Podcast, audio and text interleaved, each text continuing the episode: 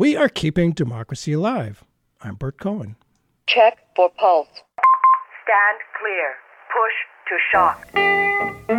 So, yes, there's a huge gap between public opinion and public policy that people don't feel that they can do very much. You know what this is? This is a very Hamiltonian system. Alexander Hamilton being the guy here in a very un-Jeffersonian. In the case of the Republicans, it's dramatically the opposite.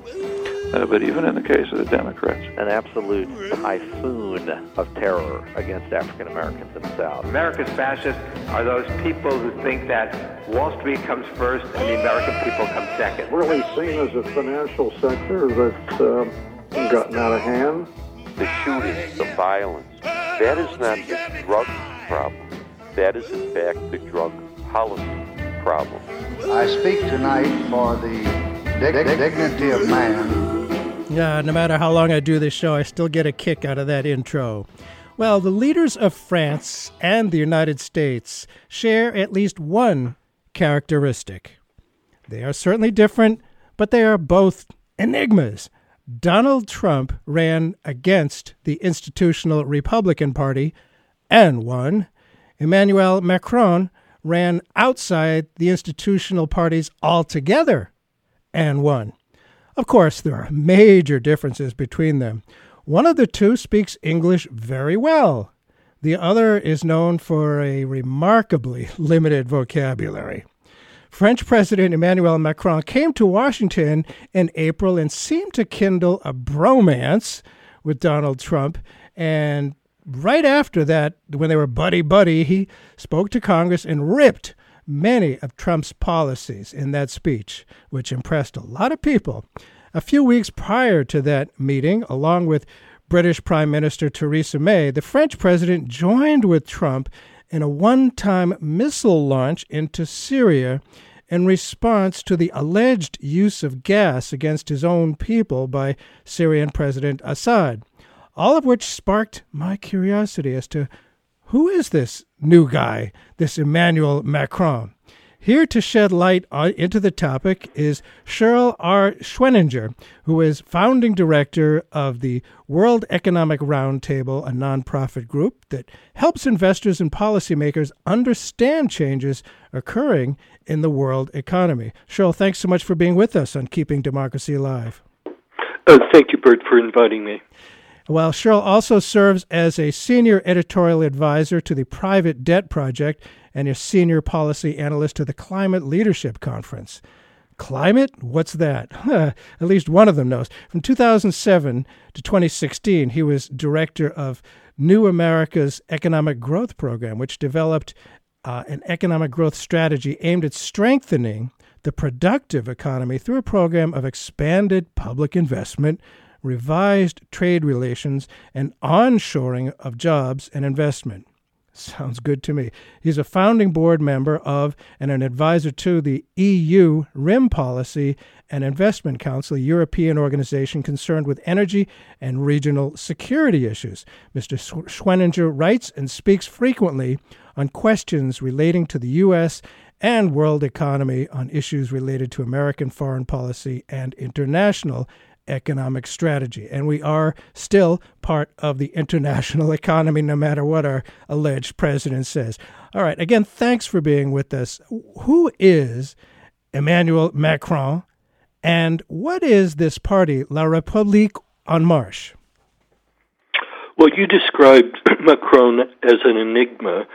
I think what is in, enigmatic about Macron is how he pulled off one of the great Houdini acts or one of the great con jobs one or one of the great betrayals, depending on your perspective, in French politics or political history, or perhaps in the history of any any Western democracy.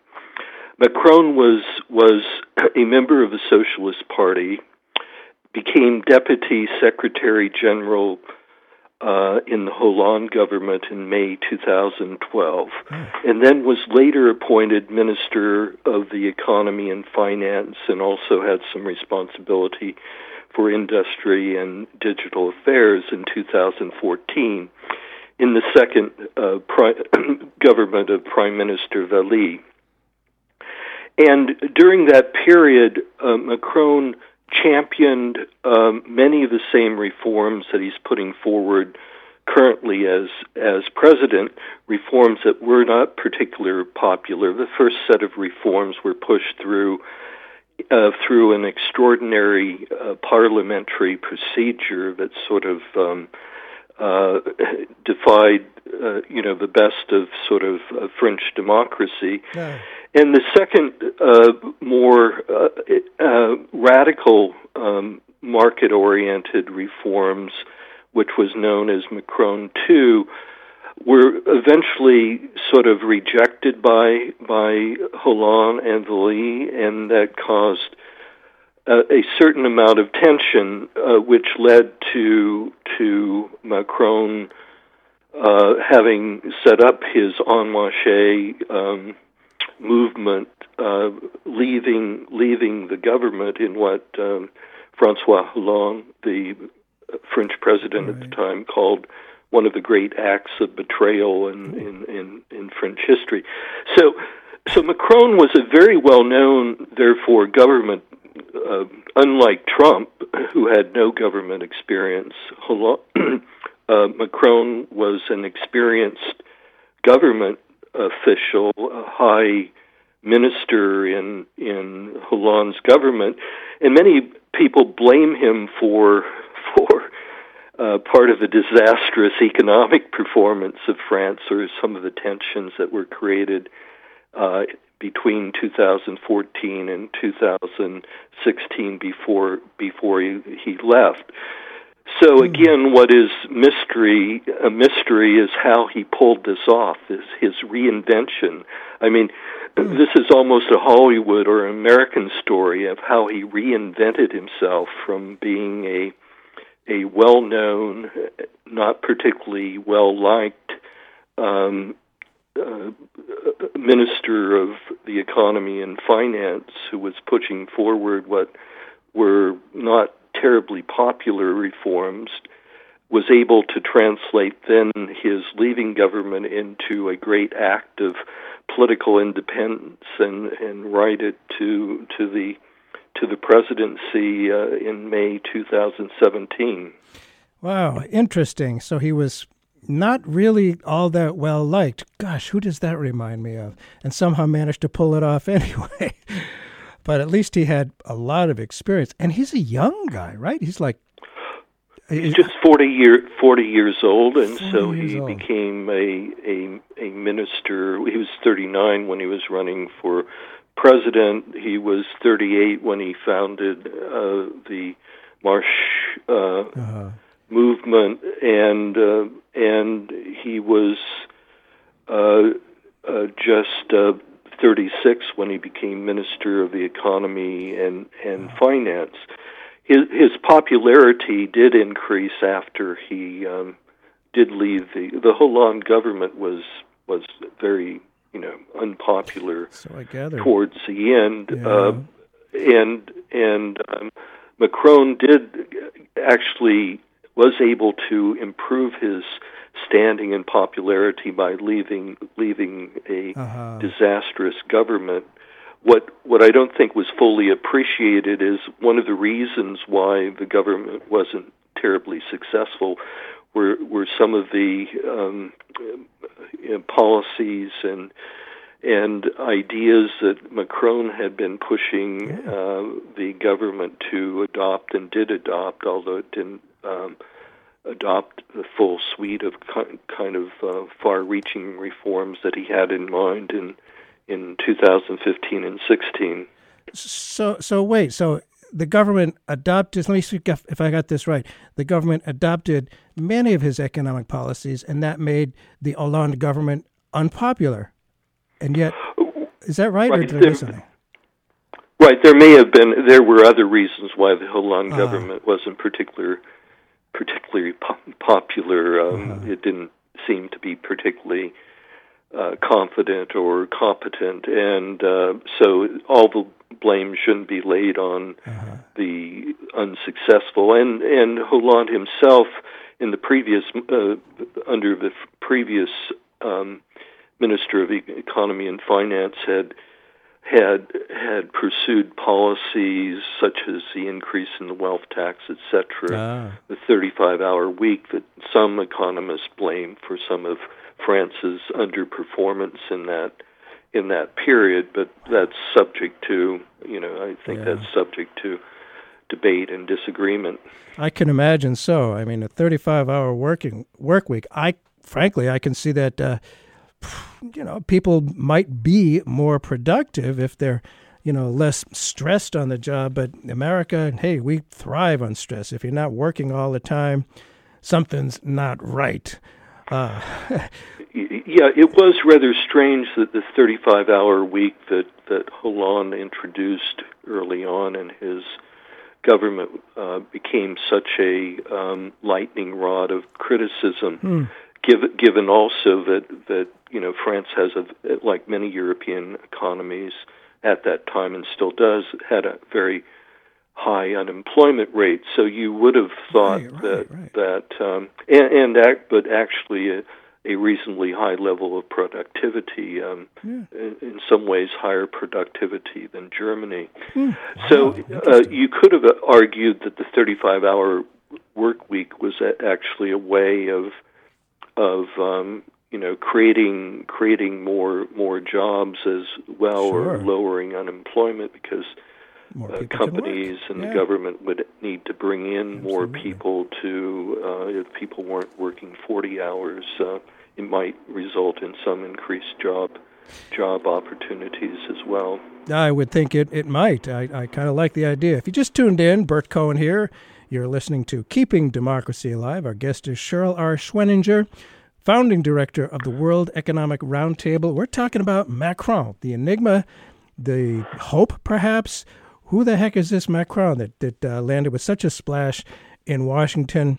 And I want to talk about his place in, in Europe as well. According to some analysts, Macron's political stance has been associated with what's been called third way policies advocated by such people as Bill Clinton, Tony Blair, and Gerhard Schroeder of Germany. Now, these are all past leaders who are mm, somewhat, I think, sullied by their mixed record.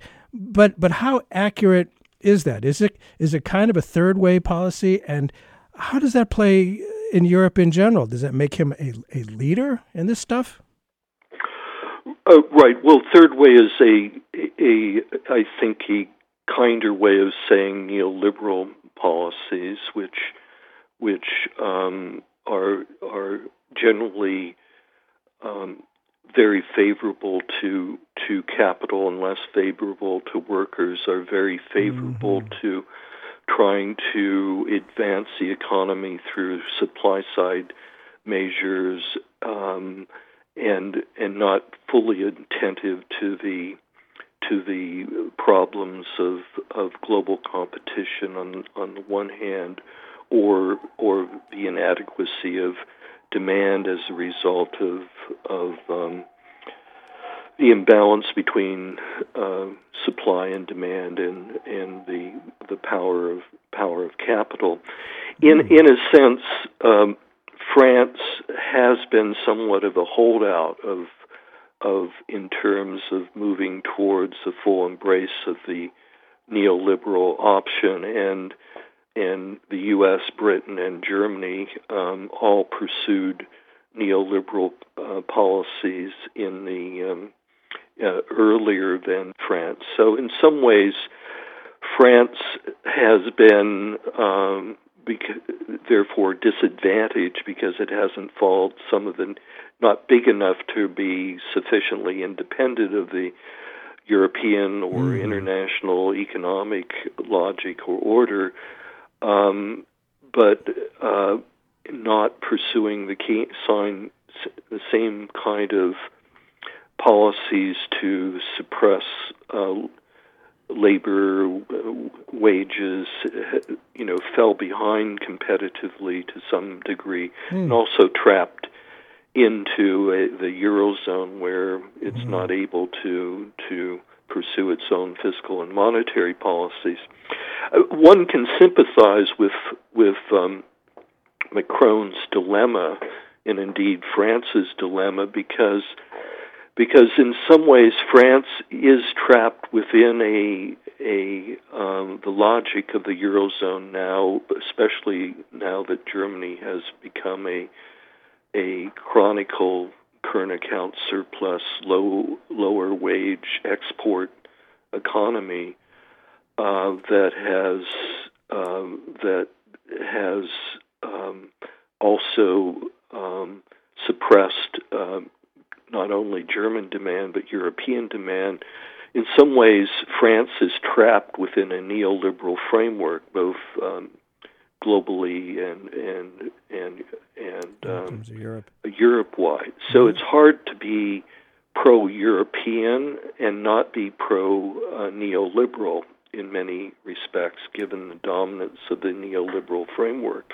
And therefore, you could argue that Macron had saw that he, France and he had no choice but to pursue the kind of labor market reforms and fiscal uh, discipline and cutting cutting wealth and and and uh, company corporate uh, taxes. that that and and trying to trim back uh, public spending and public services. Wow. that he had no choice because that logic is is dictated the, the, the logic and to be a European the yes. the, the the logic um, would be if you were um, you know trying to pull France toward in a nationalist direction that uh-huh. divide Europe and divide sort of neoliberal European global capitalism, but that's not where many of the French establishment nor um, nor uh, many actually French citizens are who want to be European. So one can sympathize with Macron's dilemma um, and in saying that in some ways he didn't have much of a much of a choice. Um, uh, or much of a choice within the current framework. He could have worked to try to change the framework. Wow, interesting, because I don't have a lot of knowledge of French politics, that's for sure, but my sense is there has been a traditional, strong left in France for, for quite some time. And, you know, they've taken to the streets. We, we often hear about this strike or that strike. Uh, and I wonder how that as you describe, I think being trapped by the European economy. What does that? How does that affect the traditional left uh, in in France? And and and where where is? I mean, we, the term socialist party, you know, means one thing in America, but in Europe it tends to be, I think, fairly uh, traditional and not particularly left, really. But what about his relations with the traditional Socialist Party and, and the labor unions, which are pretty strong in France? Uh, right. Well, well, France, in that uh, sense, is somewhat of an outlier because it does re- uh, um, st- continue to have very strong unions. However, the Socialist Party essentially collapsed. Uh, it began to collapse under the pitiful performance of the Hollande that's right. He Hollande government yeah. and was torn between its neoliberal and its its less neoliberal uh, wings. But as as you saw, essentially uh, under Benoit uh, Hamon in the 2017 election, it poor, performed extremely po- poorly and no longer re- represents a viable left in wow. in in France and its position was, you know, use in some ways. Um, it, it, many of the uh, members of the Socialist Party either went over to Mélenchon and mm-hmm. the and the Left Party, um, and Mélenchon had split with the Socialist earlier, or they or they went and and went with um, with Macron and his new um, uh, movement. Um, the Communist Party would had been, you know, severely weakened as well, although the unions associated with it are are strong. So, essentially, the Socialist Party has collapsed, uh, which is the you know was slow in coming, and its collapse is is is larger than the Social Democrat. But this is part of the tragedy of Europe: is that the left is, you know, the mainstream left has essentially collapsed over the last, um, uh, you know, few, few years. No longer provides a viable political alternative. Uh, what was interesting in the case of France as it in Europe, the divide is not so much between right and left, but as as Marine Le Pen said, between nationalist and globalist. So you had the nationalists, which were there were three prominent, somewhat more nationalist figures. Obviously, Le Pen being perhaps most identified with the nationalist position, Fillon of the traditional Republicans in uh, uh, staking out um, a moderate nationalist, moderate uh-huh. European reform uh, program, and Mélenchon, who was uh, championing from the left a a um, a, a nationalist. The, the the Europeanist and globalist were essentially Macron and and um, and and Hamon of the Socialist Party. Um, and of course, in the primaries, the uh, you know the uh, the nationalist won by a, a small margin, or or uh, won over the, the the globalists, but but the strongest nationalist, um, Marine Le Pen and Le, Le, Le Patriotic Front was uh, was also the one that was least acceptable and the one that was most easily demonized uh-huh. by by in by the French uh, press and establishment, meaning that that Macron then had an easy path to victory. The globalist Europeanist had an easy path to victory. Uh, interesting, yeah. Marine Le Pen uh, was with the National Front, is is what I thought the title of it was, but that was uh, prior. She tried to clean up the image, I guess, somewhat because they were pretty flat out racist and, and nationalist as well. But yeah, under her father, but yes. but uh, she she essentially was pursuing a left nationalist economic really? agenda. It, it's called the red brown agenda. Um, you know, brown. conservative in terms of uh, appeal to to working working class uh, concerns on immigration, but left in appealing to to nationalist uh, uh, industrial policy and protectionism and and boosting national living standards and and um, distancing France from from the European Union and from from global capitalism. Uh, in, in some ways, not so much different than Mélenchon. Um, uh, so, you know, the two, the the three sort of uh, you know runners up in terms of Le Pen, Fillon, and and uh, Mélenchon were all in a more nationalist um, nationalist posture.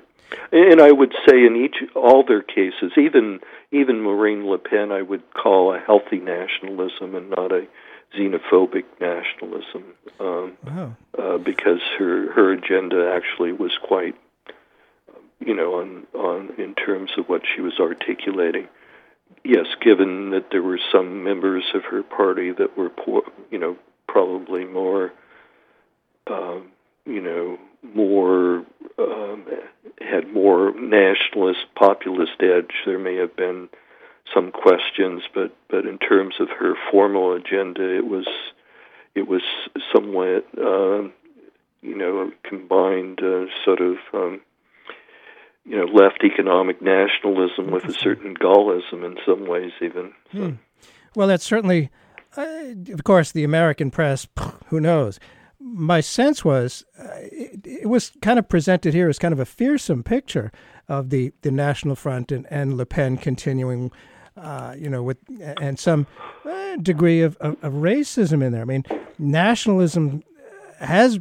I, I wonder what this means the the the triumph of, of Macron, at least for now, for both nationalism, which has been on the rise throughout much of Europe, uh, and and you know left leaning socialism, the the party of uh, Jean Luc Mélenchon.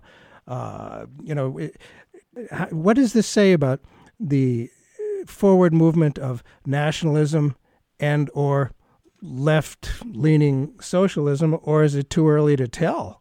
I mean, I, I suppose he has to have some right. successes. Well, I, I, I think I think one of the missing pieces that we should add to the story before we can fully tackle that question is you you talked about how the U.S. press characterized um, what, but what has changed in France is essentially the media and mm. and the sort of cultural um, establishment elites who have become decidedly uh, more uh, European exceptionalist and more uh, more globalist and more neoliberal in their orientations. So they they essentially exercised or or carried out campaigns to destroy um, the whoever would have been the principal challenger to to Macron, who became the darlings of the professional cultural elites in France and uh, and and global capital in that sense. Um, so they they they they were able to you know through these stories of corruption, and there may have been some corruption, but not unusual for France in terms of the Fillon and the employment of his his wife. So they got rid of the right nationalist.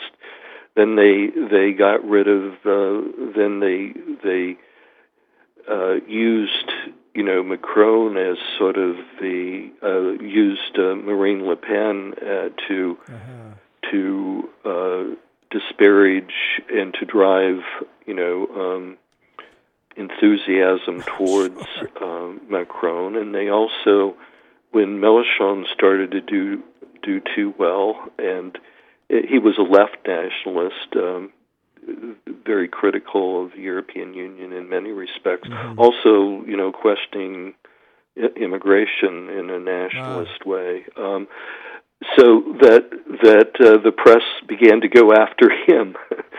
uh, of course, ah.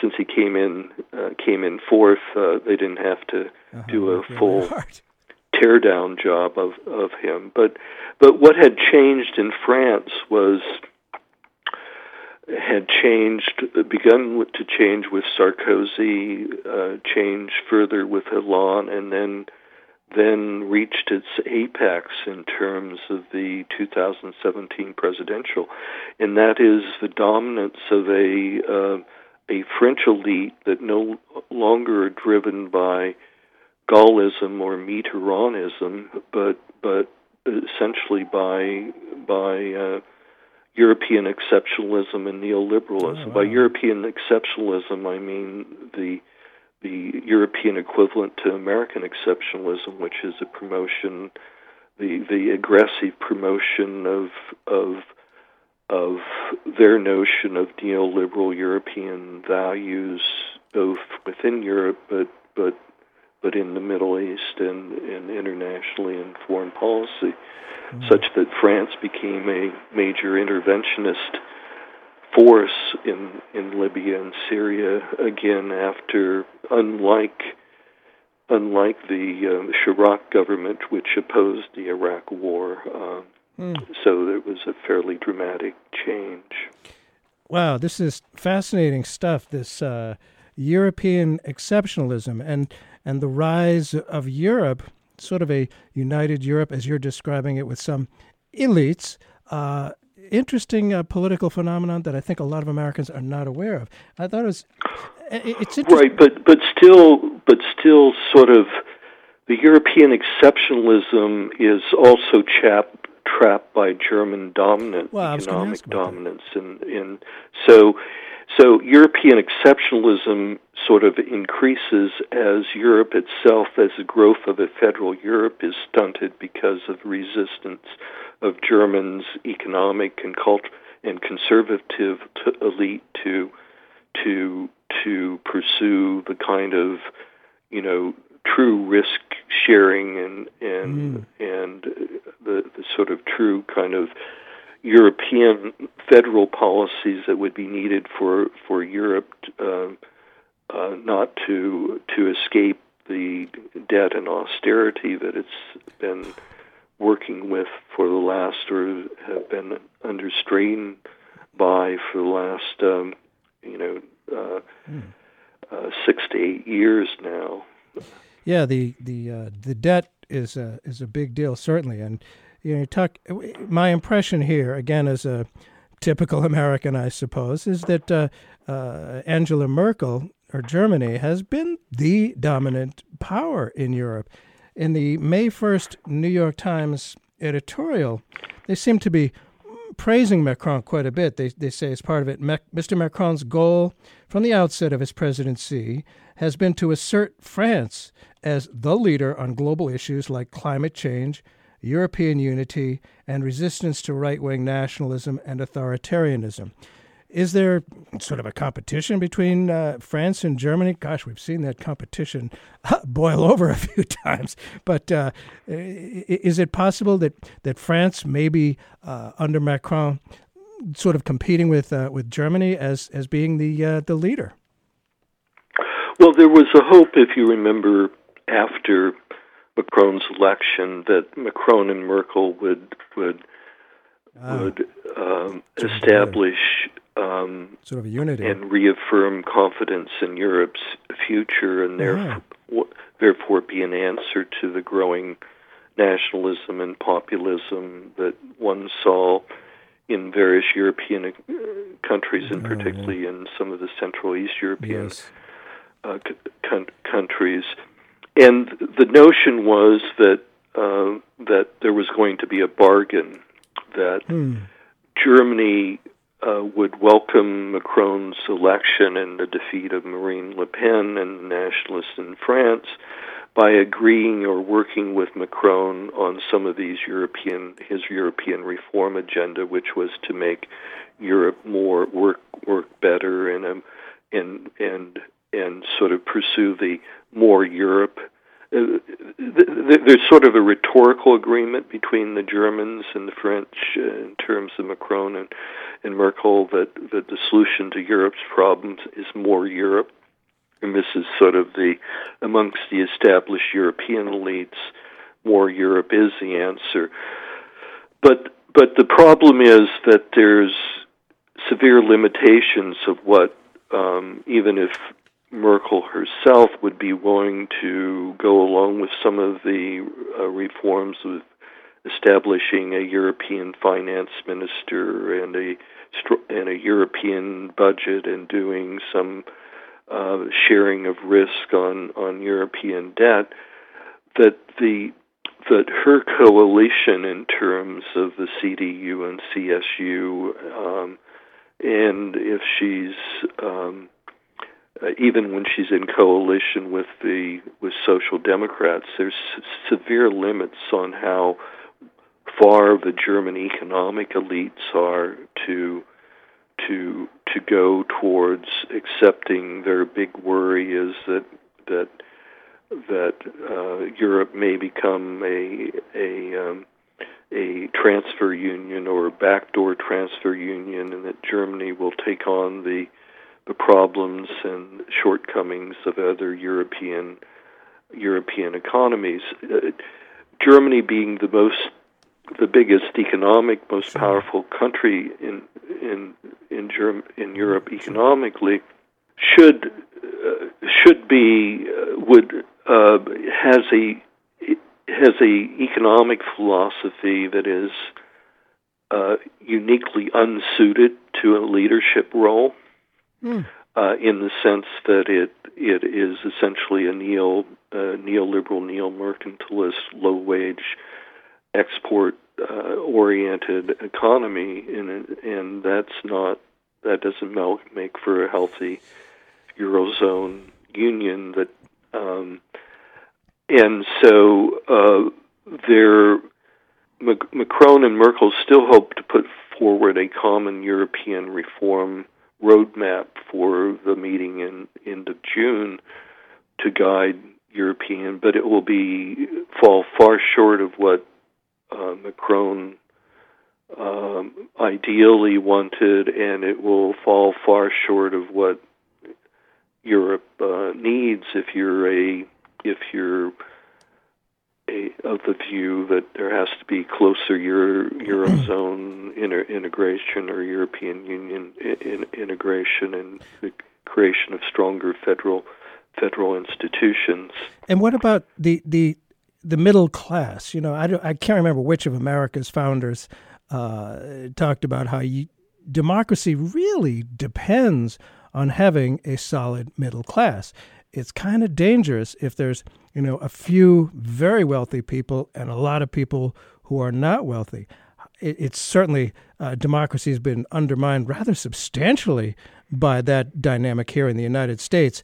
What about in, in, in Europe? Is there, uh, you know, uh, is, is the left uh, appealing to that? Is there uh, a big separation between the few rich and everybody else? Or is there a relatively strong middle class? And I would think that would be really important for uh, the future.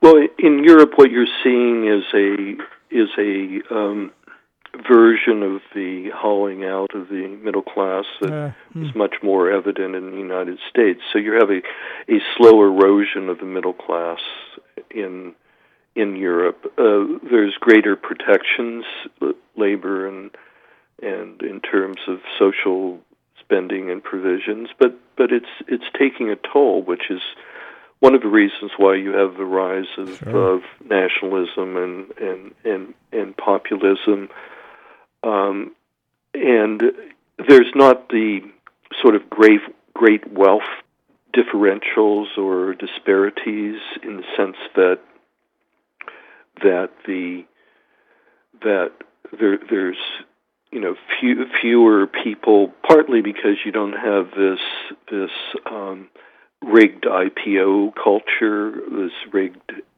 equity market culture where where whereby um, a certain class of bankers in mm. Silicon Valley companies can essentially uh, become billionaires or over overnight mm-hmm. through through the the the market um, yeah, the, offering process. yeah. There's there's greater constraints in terms of European, but you do have the the similar phenomenal where the top 10 to 20 percent that are connected to to um, increasingly are gaining more share in the mm-hmm. economy at the expense uh, of the the next um, 60 or 70 percent. Mm-hmm. And then then you do have, I think, um, uh, in, in in Europe, you you you also have two additional problems. You have high levels of unemployment in most countries, except for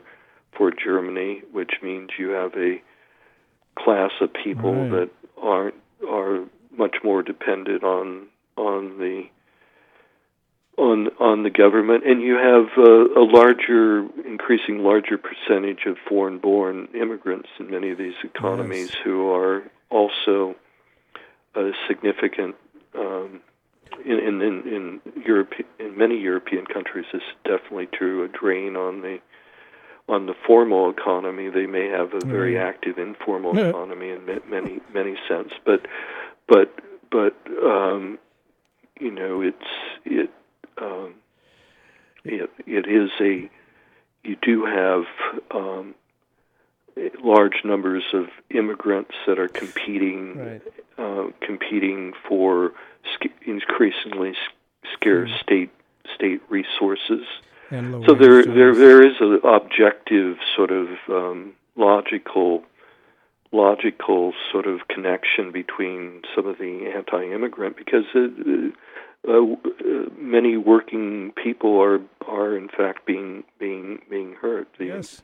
well, increasing spending on law and order, in a sense, right. takes away money spent on and you know settling one million refugees from the Middle East, as Germany did, uh, certainly added a a burden that would have been better, probably better spent on on improving Germany's infrastructure is well, quite else? weak and falling apart. And uh, what else are they going to do? I mean, there there is this whole. I mean, that that's a big uh, political. Uh, factor, I would think, becoming perhaps more so, a lot of immigrants from Muslim countries. I mean, you know, France used to be an empire, and it seems like, as with happens with so many empires, it comes crashing back on itself.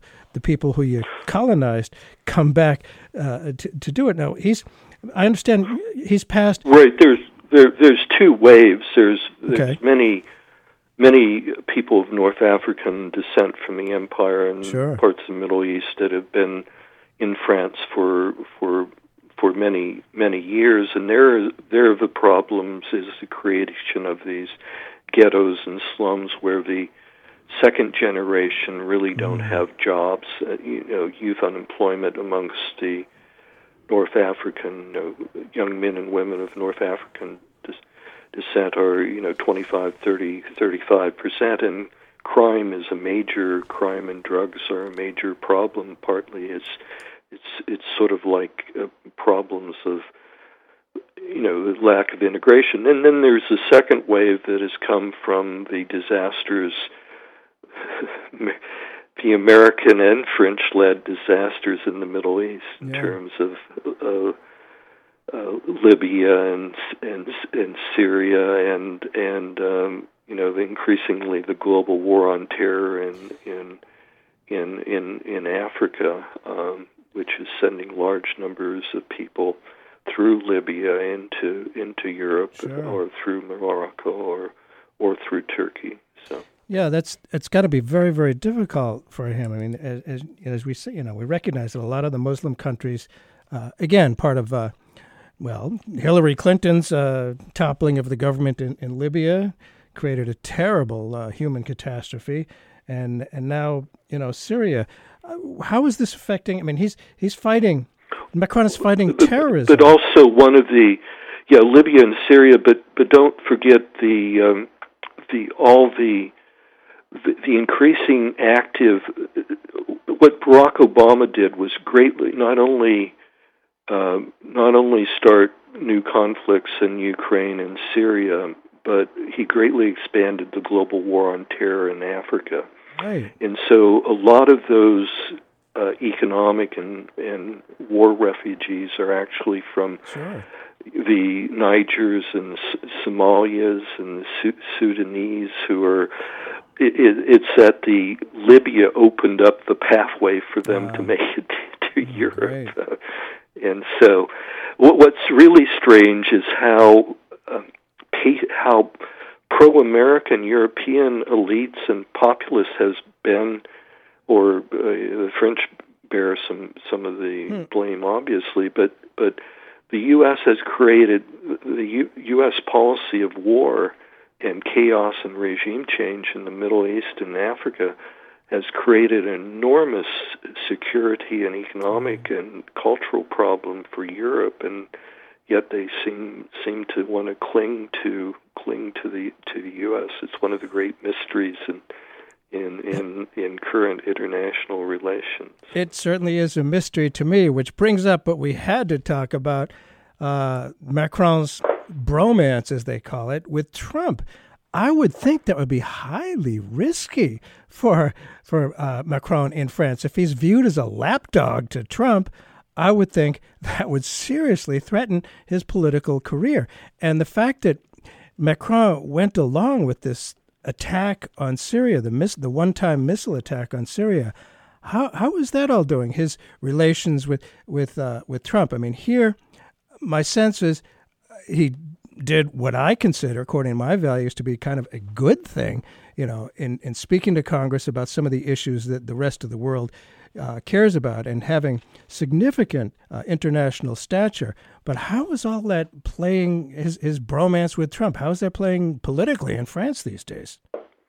Well, uh, Macron has uh, been subject to some some uh, criticism for um, participating in the um, in the uh, attack on on. Syria, but but but I think you have it somewhat an incomplete picture, Okay. or uh, or I would put it differently.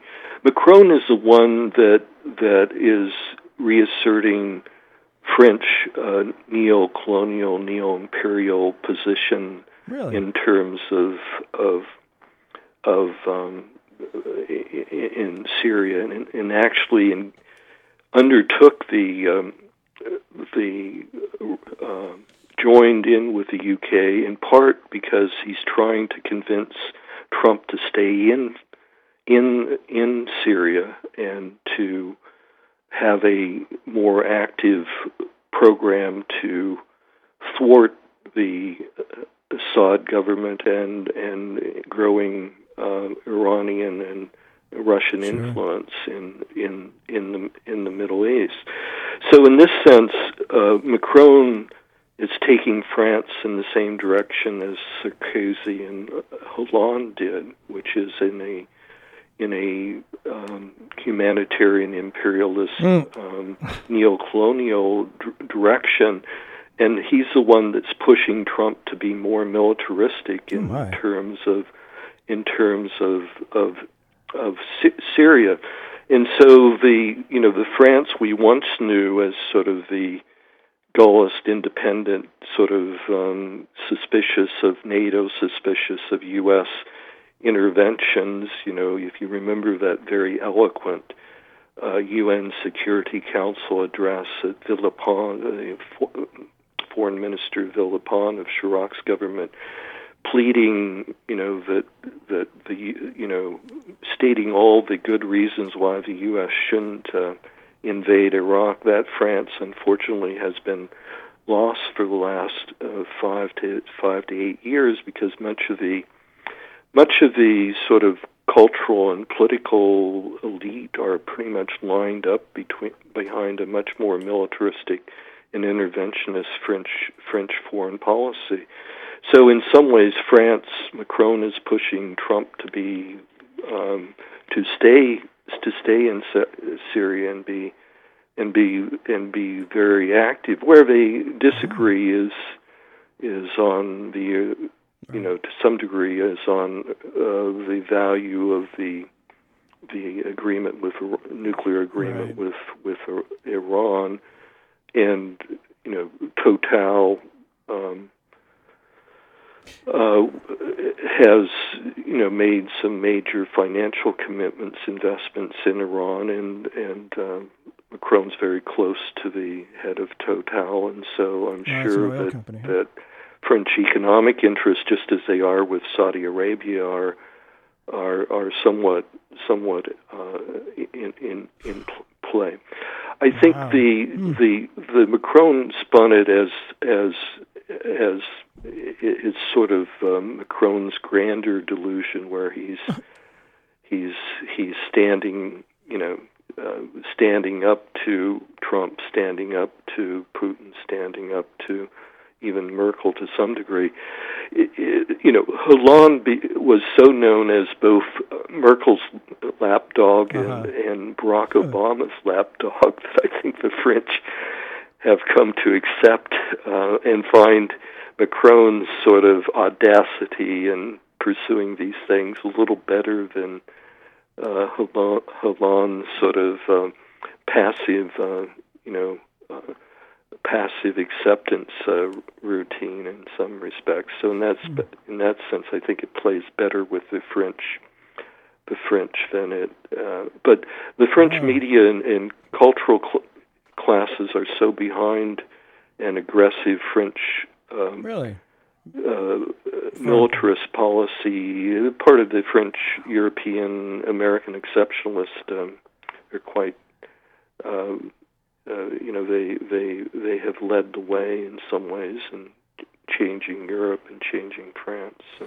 Very interesting. We're learning a lot about uh, who this Macron guy really is, uh, and and how what's going on in France. I certainly uh, didn't know about. We're talking Bert Cohen here on Keeping Democracy Alive. We're talking with Sherle Schwenninger, Schwenninger, uh, who is founding director of the World Economic Roundtable, who knows uh, quite a bit about uh, French politics, French government, and uh, European stuff that uh, does affect us quite a bit. Now, after that rather odd uh, get together in uh, the Oval Office between Trump and, and Macron, he gave a speech to Congress, which was received very, very well. It was a big hit, at least with the Democrats. And so, after buddying up with Trump, he not only strongly rejected extreme nationalism and trade wars, he also at least seemed to make a strong effort to convince Trump not to abandon the Iran nuclear deal. And how, what's your sense of, of how it went? Did he soften Trump's rigid stance? Does is there something going on here that enables Trump to say, well, we're going to back out of the deal with Iran and yet work with the European powers, Macron and others, to, to bolster it somehow to save face for everybody involved? What, what are your thoughts on this, Sherle? Well, m- my reading is Macron uh, reinforced the the neo, neocon neoliberal agenda in the in the U.S., oh, which is to turn the issues to all these additional conditions on uh-huh. onto Iran. Even though Macron wants to keep the underlying agreement, he has essentially embraced and is now one of the strongest proponents of the, what is the the Trump agenda that that wow. um, and actually it's a very bipartisan agenda on on Iran, which is you know we we we put um, conditions and and sanctions on right. because of their ballistic missile uh, program. We we put uh, additional conditions and sanctions on because of their role in in regional conflicts, particularly their role in in connection to Hezbollah and their their participation in Iraq and and, in Iran, and we we try to find some ways that will lock them out of any nuclear program um, right. uh, uh, per, per, permanently, not not just sure. through 2025. So I hardly see Macron's uh, uh, being very helpful to getting to what I think uh, should be a more a wiser and more hopeful policy or strategy uh, toward towards Iran. He he has essentially just reinforced. Um, so in his in his congressional talk, he engaged in I think some empty empty escapism rhetoric, uh, which um, which doesn't deal with any sort of real international realities on globalism and nationalism on the one hand, and secondly, he ended up endorsing Trump's Trump's and most of actually most of the congressional uh, agenda of getting tougher on Iran on all these on all the issues that I think actually matter, which is in terms of you know uh, whether you're going to accept R- Iran as a legitimate um, right. a legi- legitimate uh, a player sure. in in in in the, in the, in the Middle East. It has its own security concerns and sure. and issues. Wow. And what about? I mean, uh, Trump is very you know, he, he's with the, the far right in America on, you know, Israel can do no wrong. And, you know, right there with Netanyahu against any kind of Palestinian state. What about, uh, I would think the, the public would have perhaps a different point of view in France, but maybe not. What is Macron's position on the Israel Palestine thing? Well, uh, th- this is somewhat uncomfortable for Macron because Macron is is is I I think driven more by the the the Saudi Israeli um, agenda, um, which is quite compatible. It's a milder mm-hmm. version of of the the Trump Trump agenda, but the the French public on on this issue is is you know much more sympathetic to the Palestinian issues and much more critical of Israel. So it, it, it is a potential point of some vulnerability for for Macron in his in his in his foreign foreign policy. Um, well, just a little uh, prognostication here for the future. Now he's just started. Macron was just elected in 2017. Hollande started out pretty strong and popular, and then went fizzled pretty quickly. Any sense of how is Macron figuring it out better, or, or, does he have sustainability? Do you think is he reaching people, and is there that trust there in his power? Well, I think I, I think as in all of these questions of national leader. I mean, there's questions of sort of leadership and integrity. There's there's le- le- questions about you know the the uh, appropriateness of their policy, but but to a large degree, they're also very much um, prisoners of how well the European economy and global economy mm. did. So if if you noticed, there was you know there has been a fairly healthy European recovery in 2017, but and therefore his popularity um, it, it declined uh, somewhat, and and then when the economy was um, strong in in November and December, his popularity uh, recovered a little bit. But now the uh, European economy's begun to weaken again a little bit. So so I think uh, in the end um, that uh, that I'm not sure that. Mac- Mac- I think Macron is determined to push through his reforms, which will will cause a lot of economic disruption and turmoil, and wow. and are attacking some of the sacred third rails of, um, yeah. of French life in terms of the public, you know, the railroads and public administration, etc. Yeah, that's going to be tough. Uh, and therefore, I think his um, and I, I, you know, I don't think he will be successful in his positioning.